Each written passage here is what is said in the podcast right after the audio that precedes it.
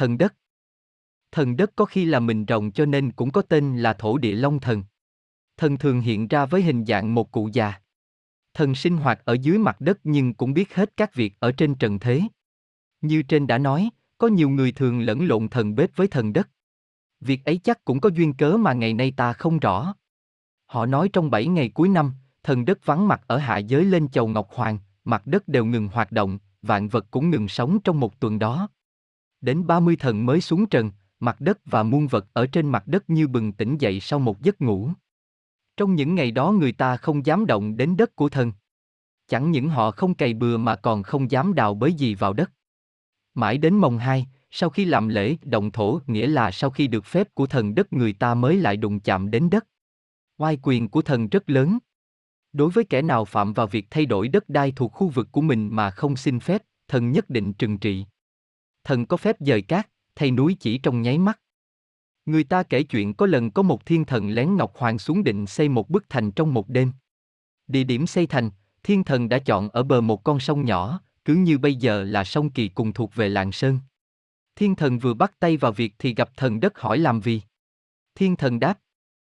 Ta đắp giúp cho người một bức thành. Không được, đất ở đây thuộc nhiệm vụ ta canh quản. Tại sao ngươi đào bới đất mà không báo trước cho ta biết? Ta bảo cho biết là ta không cho phép ngươi đắp thành. Không cho ta cũng cứ đắp. Thiên thần nhất định không chịu thua thần đất và quyết xây xong trước gà gáy sáng. Thần đất cũng nhất định cản trở không cho thần kia xây. Thoạt đầu, thiên thần chọn địa điểm ở bên hữu ngạn. Thần làm việc rất hăng hái định xây xong trước thời gian đã định. Nhưng thần đất thình lình bốc một hòn núi đá phi vệ đến đặt sát một bên thành để ngăn cản.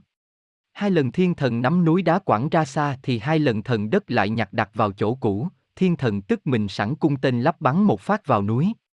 Thần đất cố giữ không cho nó chuyển và nhổ mũi tên vứt đi. Thiên thần tức mình bèn bỏ dở công việc ở hữu ngạn sang xây dựng bên tả ngạn. Thần xây rất gấp để bù những thì giờ đã mất. Thần đã xây xong cửa Tây và cửa Nam. Lần này thần không thấy bàn tay của thổ thần phá hoại. Nhưng đang lúc làm việc tận lực thì bỗng nhiên có tiếng gà gáy sáng. Thôi thế là hỏng vì nếu sáng rõ thì Ngọc Hoàng sẽ biết và sẽ trị về tội ban đêm bỏ đi chơi.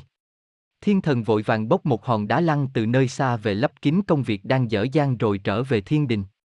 Nhưng khi về đến thiên đình thần ngồi chờ mãi vẫn không thấy sáng.